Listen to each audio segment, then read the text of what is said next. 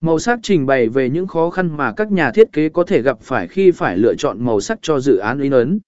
Nêu rõ tầm quan trọng của việc đưa ra quyết định màu sắc phù hợp với mục tiêu và đối tượng mục tiêu. Cung cấp các gợi ý và phương pháp để giúp nhà thiết kế vượt qua khó khăn trong việc lựa chọn màu sắc. Hai nguy cơ làm mất thông điệp với màu sắc không phù hợp đề cập đến nguy cơ màu sắc không phù hợp có thể làm mất thông điệp hoặc gây hiểu nhầm cho người xem. Hướng dẫn cách tránh những lỗi thường gặp liên quan đến việc sử dụng màu sắc trong thiết kế in ấn. B. Tiềm năng phát